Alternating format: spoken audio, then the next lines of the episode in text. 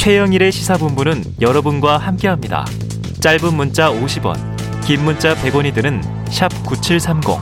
라디오 어플 콩과 유튜브는 무료로 참여하실 수 있습니다.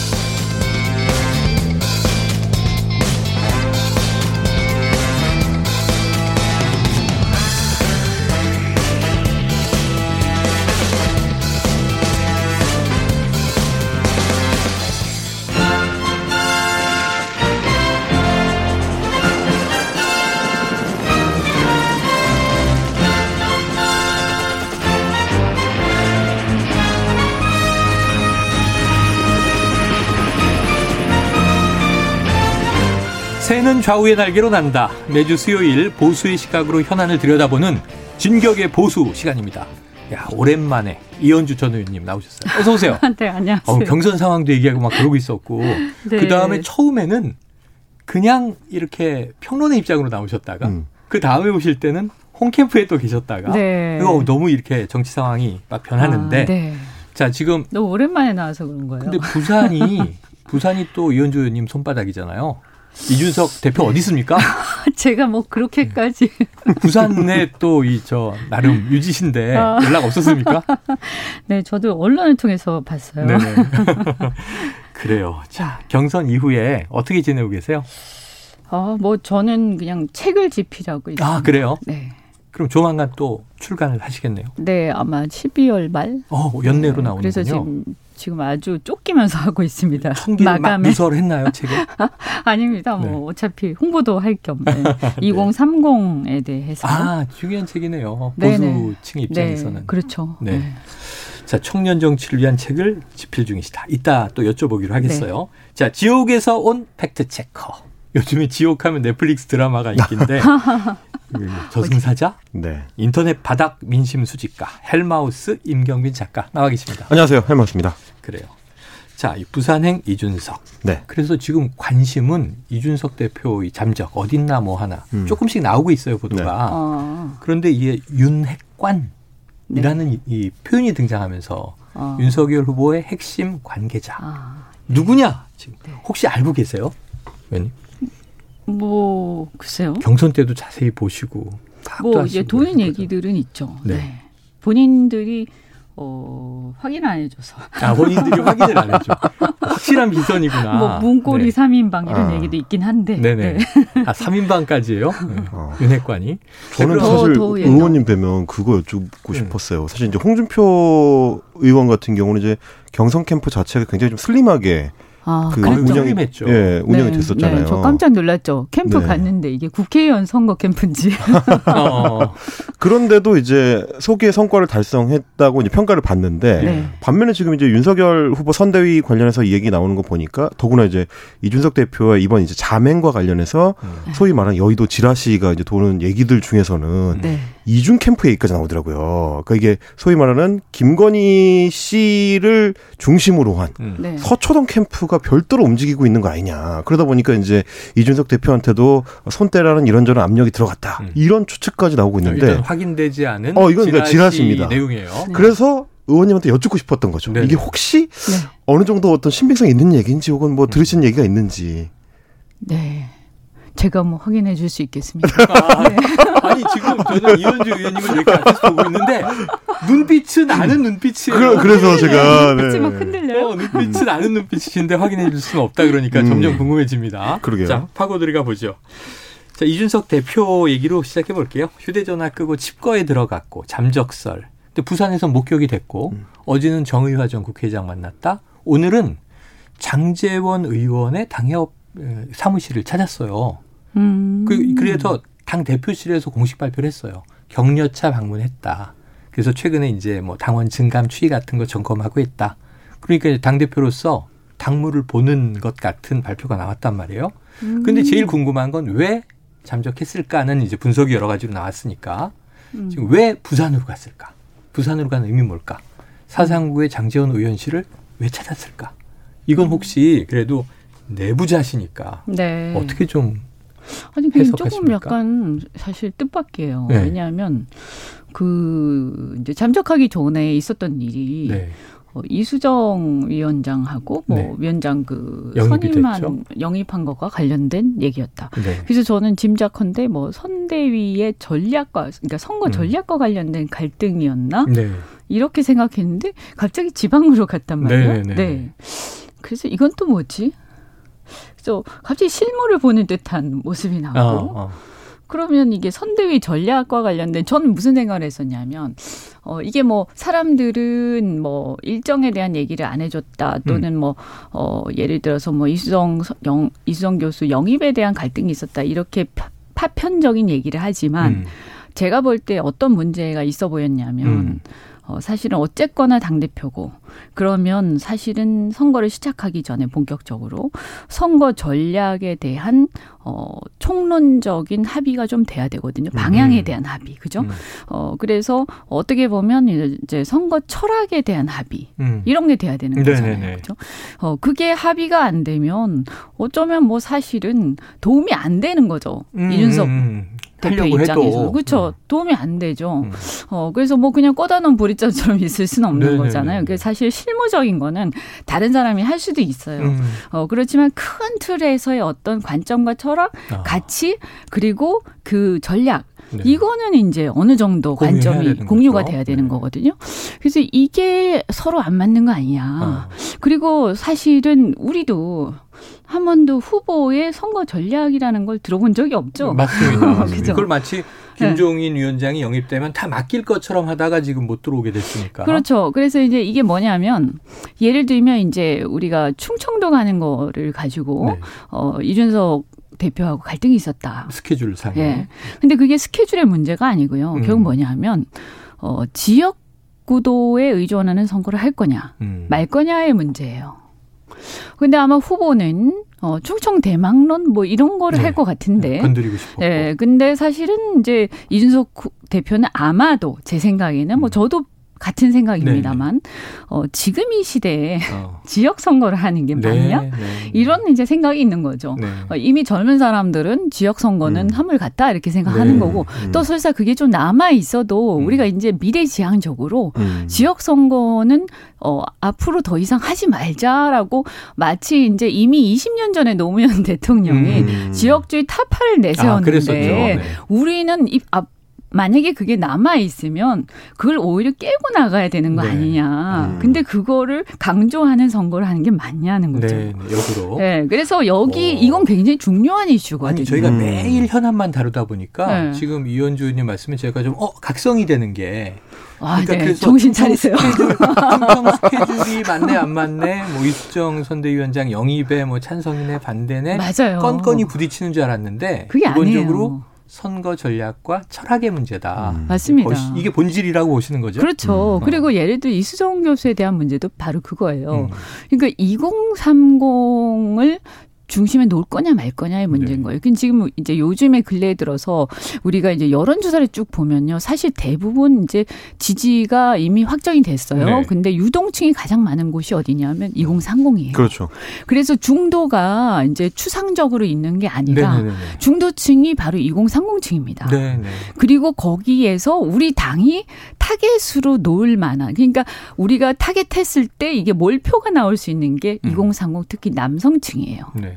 뭐 그건 여러 가지가 있죠, 그죠? 예, 그래서 예. 이제 특히 이제 뭐 반팸이라고 하면 좀 너무 그렇습니다만 네. 여하튼 최근에 보면 여러 가지 공정 이슈와 관련해서 네. 가장 민감한 층이 바로 거기기 때문에 음. 몰표가 나올 가능성이 있거든요. 네. 또 실제로 홍준표 후보나 유승민 후보를 몰표 성향으로 지지를 했었고요. 네네. 그들이. 근데 지금 상당히 많은 부분이 2039 남성층이 지금 유동층으로 떠 있거든요. 네.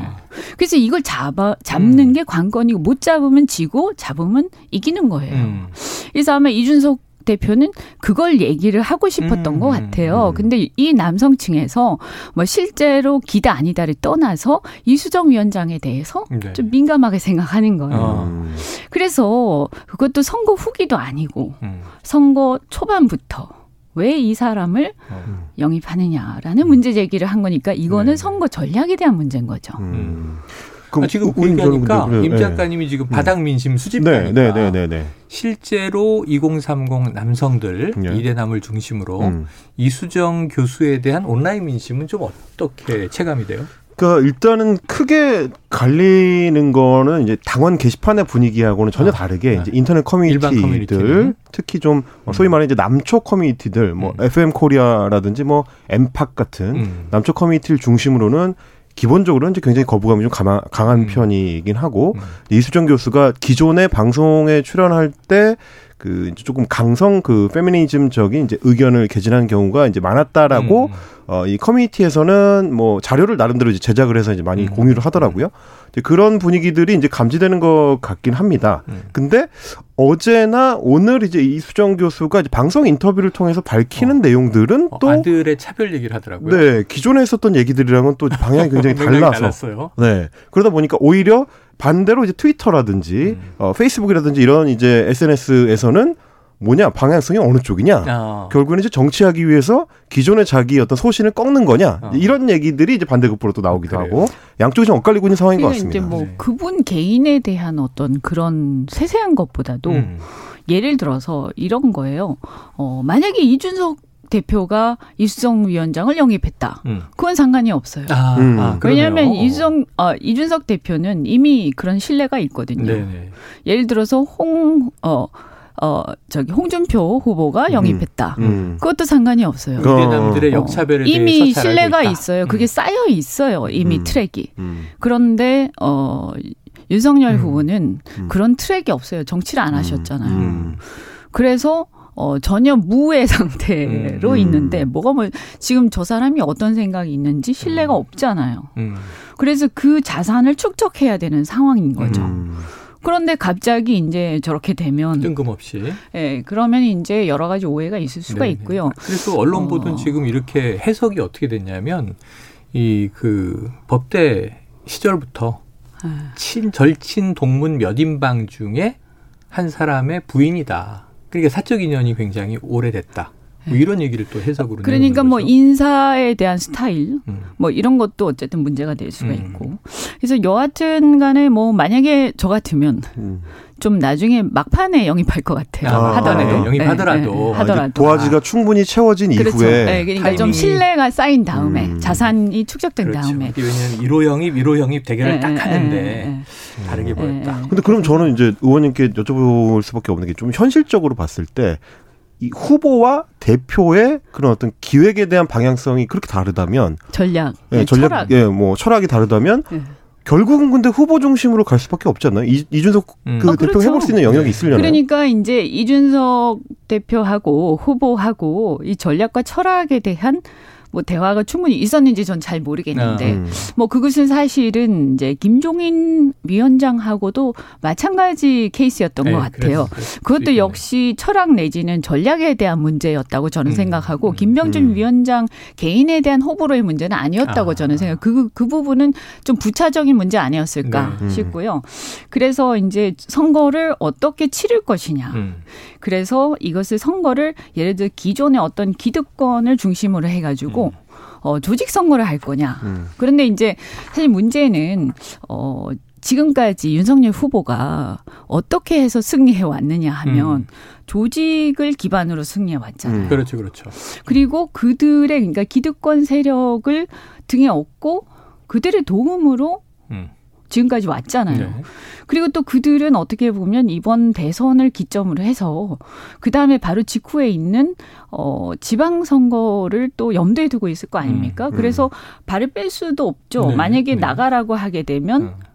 문제가 생기죠. 그렇죠. 예, 문제가 그래서 생기겠죠. 어 그래서 쉽게 재편할 수도 없는 상황이죠. 아하, 음. 이게 참 이, 곤란한 상황인데. 네. 그러면 이준석 대표의 말하자면 최종적 패배가 예정된 상태다 이렇게 봐야 지금 되나요? 상황에서는 어쨌든 후보는 음. 제가 볼 때는 자신의 방향을 명확하게 이미 밝힌 게 아닐까. 그리고 음. 밀고 간다. 자, 네. 하지만 이제 이 의원님 아까 해석에 따르면 참 궁금한 게 그럼 윤석열 후보의 정치 철학이나 선거 전략은 무엇이란 말인가? 요 루- 물음표를 하나 남겨두고 그게 지금 이제 내부의 역학 관계에서 드러나고 있는 중이니까 자 윤석열 후보가 어제 이 상황에 대해서 언급한 이야기가 있습니다. 그걸 듣고 와서 이야기를 이어가겠습니다.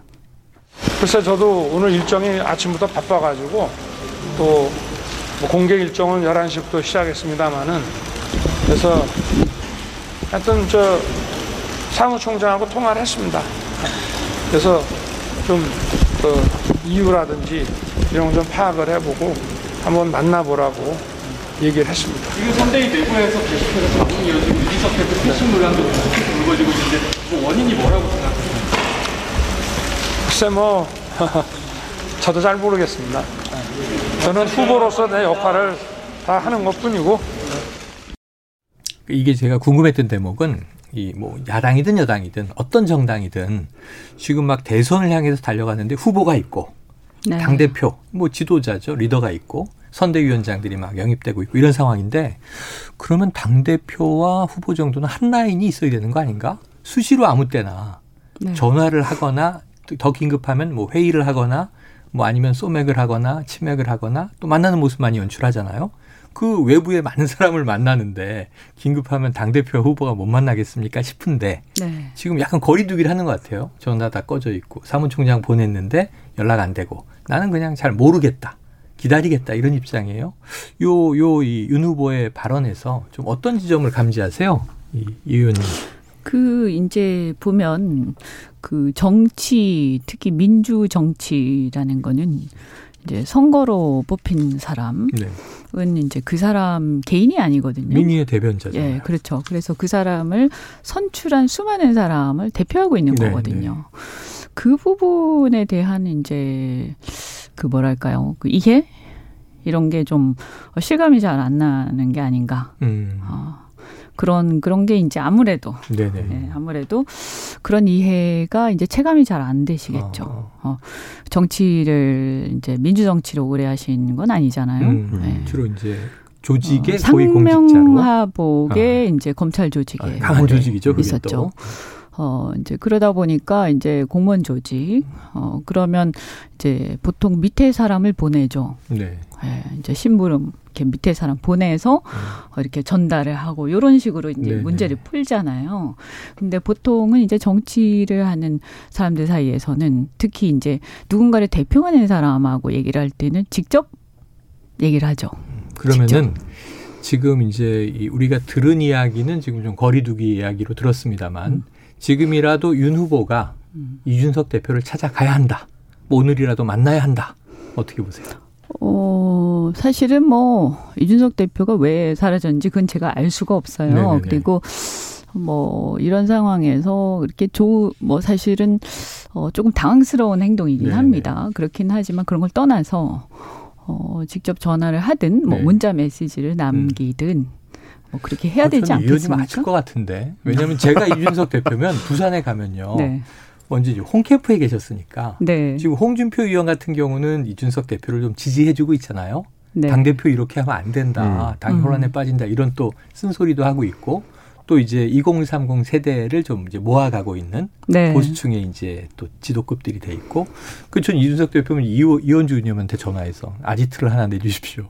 제가 며칠 있겠습니다. 그럴 것 같은데 숨겨주고 계신 거 아닙니까? 아니 그리고 지금 이게요.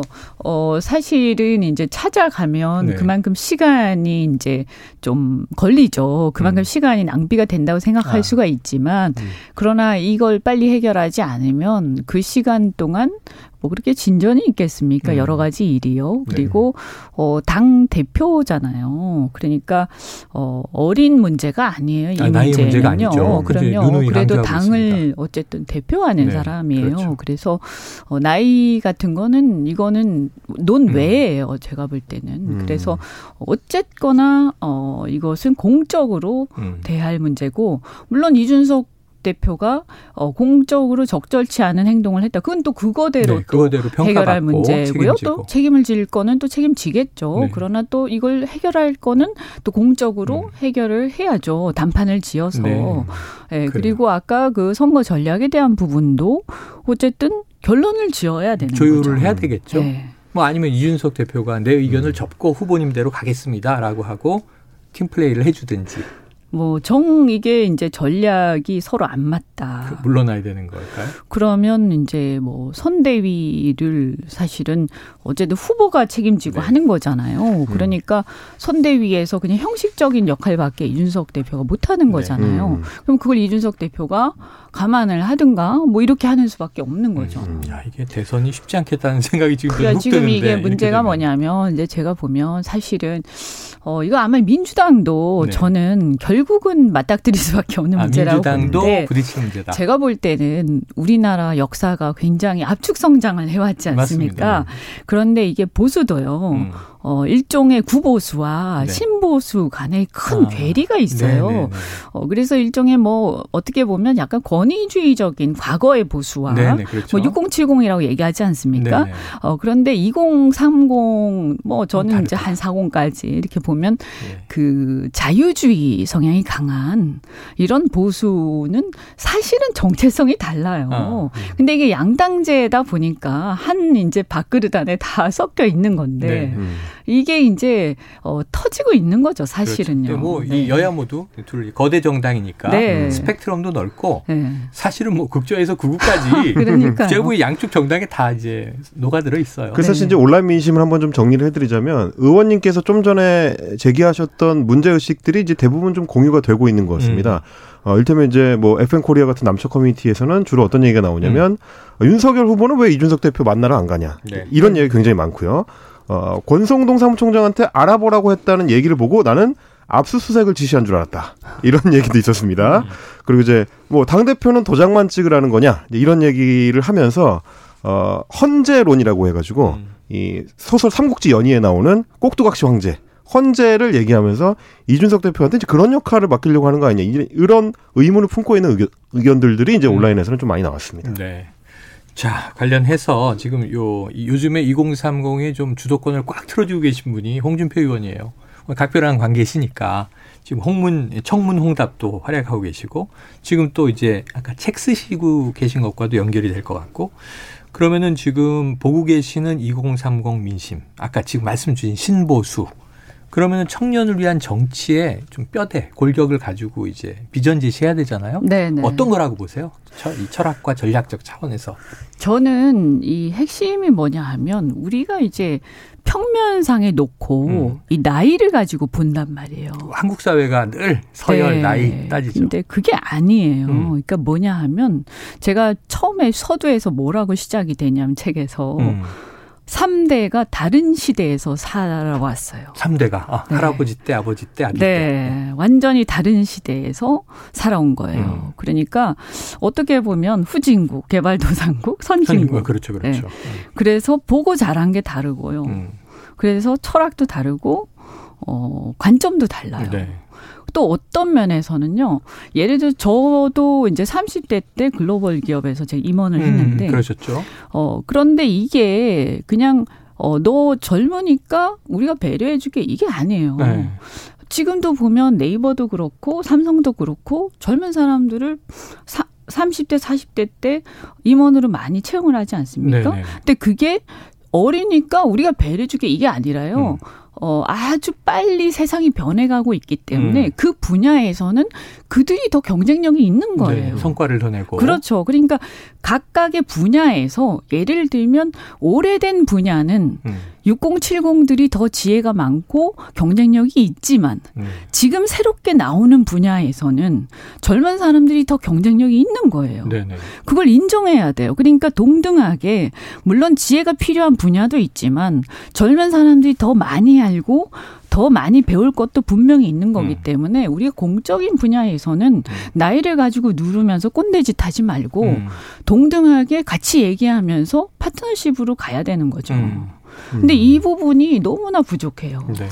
사실 제가 이제 원래 이 자리에 앉아 있을 때는 어, 의원님 하시는 말씀에 약간씩 이제 태클을 걸기 위한 롤로 여기 앉아 아, 있는데 맞습니다. 네. 지금 말씀하신 거 너무 100% 공감이 돼가지고 지금 동조가 됐어요. 네. 그러니까 사실 저는 어, 좀 감동했네. 최, 최근에 이제 윤석열 후보의 그 행보를 보면서 네. 똑같은 문제 의식을 받았거든요. 아. 왜 그러냐면 엊그제 그 대전에 가가지고 청년 토크 콘서트를 했는데 네, 네. 그 자리에서 나왔던 이제 대학생들이 윤석열 후보를 향해서 던진 질문. 질문들이 음, 사실 제가 봤을 때 너무 유치한 거죠. 음, 그 학점이 뭐 대학 다닐 때 학점이 몇 점이었느냐, 음. 좋아하는 노래가 뭐냐, 음. 뭐 대전 지역에 어, 좋아하는 맛집은 어디냐. 아, 근데 저는 과연 정말 청년들한테 질문할 기회를 줬다면 저 질문을 했을까 대선 후보를 향해서 청년들이 분명히 저건 캠프에서 기획을 해가지고 저 이런 질문은? 질문을 하자고 조율을 한 것 같다. 음. 그러면 지금 의원님께서 말씀하신 것처럼 청년 어떤 동등한 정치적 주체로 존중하는 게 아니고 음. 이 동원의 수단으로 생각하는 거 아니냐 아. 이런 인상을 받았는데 어제 또 청주에 윤석열 후보 방문했을 때는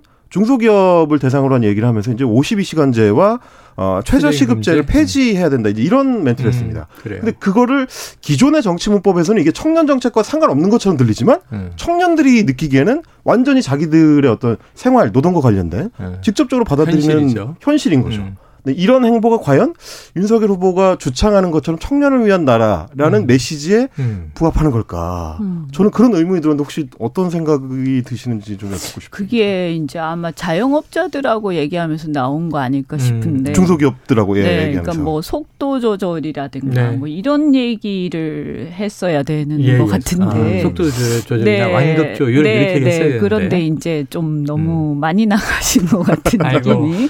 근데 어쨌든 예를 들어서 저도 청년들하고 그 책을 같이 또 쓰거든요. 네네. 같이 쓰는데 그 중에 또 되게 많이 나온 얘기 중에 하나가 음. 청년 정책 이런 얘기 되게 싫어하세요. 네, 청년들이. 그래서 예를 들어서 반짝하게 뭐 20대만을 위한 그래서 무슨 사탕 주는 것 어, 같은 맞춤형 네. 그러면 그런 거 필요 없다. 왜냐하면 20대 뭐 잠시 살다가 가는 음. 그것도 아니고 곧 사회에 진출할 것이고 음. 또 30대 같은 경우에도 사실 이미 사회 진출해 있고 음. 그런데 그 진출해 있는 어 사회 초년생의 입장에서 음. 결혼하고 또 이제 그 앞으로 계속 살아나갈 할 일이 입장에서 할 일이. 많잖아요. 그러면 이 사회에서 지금 앞으로 켜켜이 쌓여 있는 네. 이 현안들에 대해서 지금 누가 더 제대로 된 대안들을 음. 내놓는가 이게 관심사다. 맞습니다. 맞습니다. 이렇게 얘기를 하더라고요. 중요한 대목이네요. 지금 네. 이현주 의원님 말씀으로 야 보수가 모처럼 음. 지금 신보수 젊은층으로 확 전환할 수 있는 절호의 찬스인데 네. 그걸 지금 윤석열 후보의 캠프가 좀 놓치고 있는 거 아닌가 하는 안타까운 생각입니다. 음. 여기 좀 잘 받아들여지길 기대해 보고요. 오늘은 여기서 네. 시간이 아쉽네요. 진격의 보수. 이현주 의원님 좀 더 자주 나와 주셔야 되겠어요. 아, 자주 불러주시죠. 임경빈 작가님 네. 고생하셨습니다. 네, 감사합니다. 고맙습니다.